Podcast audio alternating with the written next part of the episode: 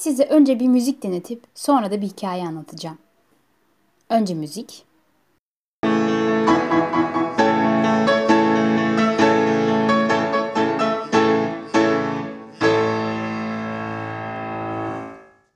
Şimdi hikayemize geçelim. Bir varmış, bir yokmuş.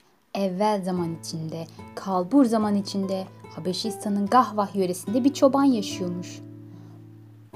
Bu çoban keçilerini otlatırken keçilerin bir ağacın meyvesini yedikten sonra hareketlendiklerini ve daha az uyuduklarını keşfetmiş. İşte bu meyvenin adı kahveymiş. Bu olaydan sonra çoban kahvenin meyvesiyle kendisine bir içecek hazırlamış. Bütün gece uyumayınca kahvenin uyarıcı bir etkisi olan bir içecek olduğunu keşfetmiş ve tüketime yayılmaya başlamış. Yani kahveyi keşfeden kişi keçi. Bu yüzden keçilerimizi kaçırmamaya dikkat edelim. Neyse biz hikayemize dönelim. Kahve ağacının meyvelerinin bugünkü anlamda sulu bir içecek haline dönüşmesi ilk kez Yemen'de olmuş. Ve ilk defa Sufiler kahve içmişler. İbadet ve zikir sırasında özellikle akşamları kitap okurken uyanık kalabilmek için. Peki ya sonra ne olmuş? Daha sonra bu çekirdek Mekke ve Medine'ye yayılmış.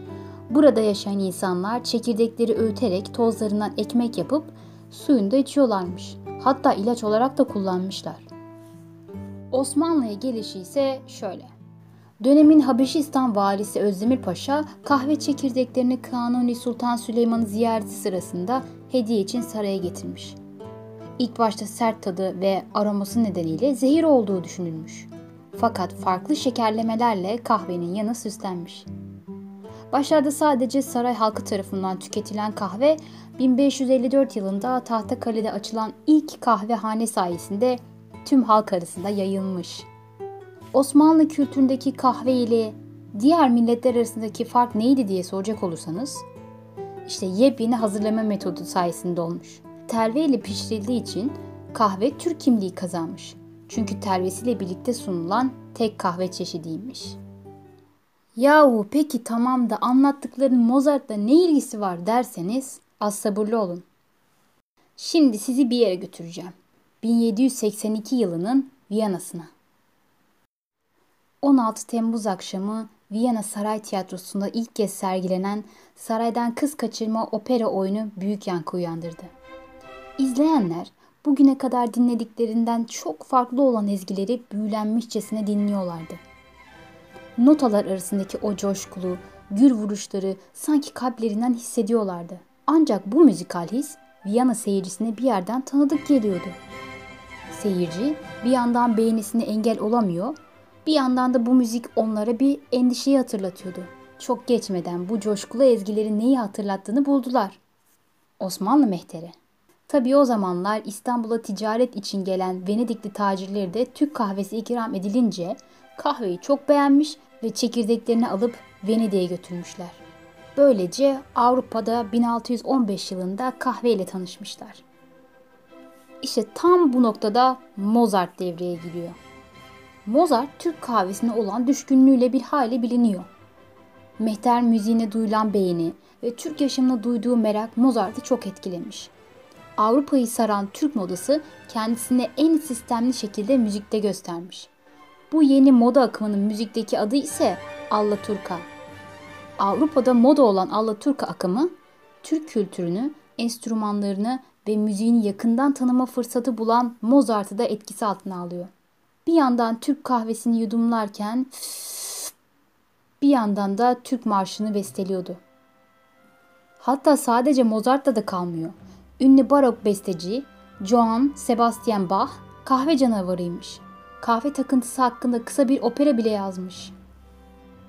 Avrupa'da kahve ağacı yetiştirme girişimleri o zamanlar başlıyor ve ilk kahve ağacı Fransa'da 14. Louis'e armağan ediliyor. Bu ağaç ise Avrupa'da milyonlarca kahve ağacının atası oluyor. 1600'lerde kahveyi süt eklemeyi bulan Fransız bir doktormuş. Eski zamanlarda içeceğin tıbbi özelliklere sahip olduğuna zaten inanılıyordu. Kahve hakkında da ilginç gerçekler bilinmekteydi. Örneğin mide, bağırsak hastalıklarını önlemek, sinir sistemine de sakinleştirici özelliği varmış. Günümüzde de çeşitli kahveler meşhur. İşte cappuccino, espresso, işte instant kahveler falan. Peki bu cappuccino adı nereden geliyor? Cappuccin, keşişlerin kıyafetlerinden almış. Espresso kelimesi İtalyanca'da dışa doğru itilen çıkış gücü anlamına geliyormuş. Peki Türk kahvesi nasıl içiliyormuş ve ne zaman? Türk kahvesi genelde sabah ve öğle saatlerinde içilirmiş. Kahvaltı kelimesi kahve geleneğinden çıkmıştır. Yani kahveden önce yenilen şey. İnsanlar kahve içmek için kahvaltı yapıyorlarmış da diyebiliriz. Bu arada dünyanın en pahalı kahvesi Kopi Luwak. Eğer Endonezya'ya yolunuz düşerse mutlaka içmeden gitmeyin. Tabii 1200 doları gözden çıkarmanız gerekiyor. Peki kahvenin en çok tüketildiği ülke hangisi? Türkiye ya da Avrupa'da bir ülke. Hayır hayır hayır. İkisi de değil. Finlandiya. Dünyanın en çok tüketildiği ülke. Sonra İsveç, Norveç ve Danimarka oluşuyor. Yani İskandinav bölgeleri diyebiliriz. Yaklaşık 26 milyonluk bir nüfusa sahip bu bölgede yılda kişi başına ortalama 11,2 kilogram kahve tüketilmekte.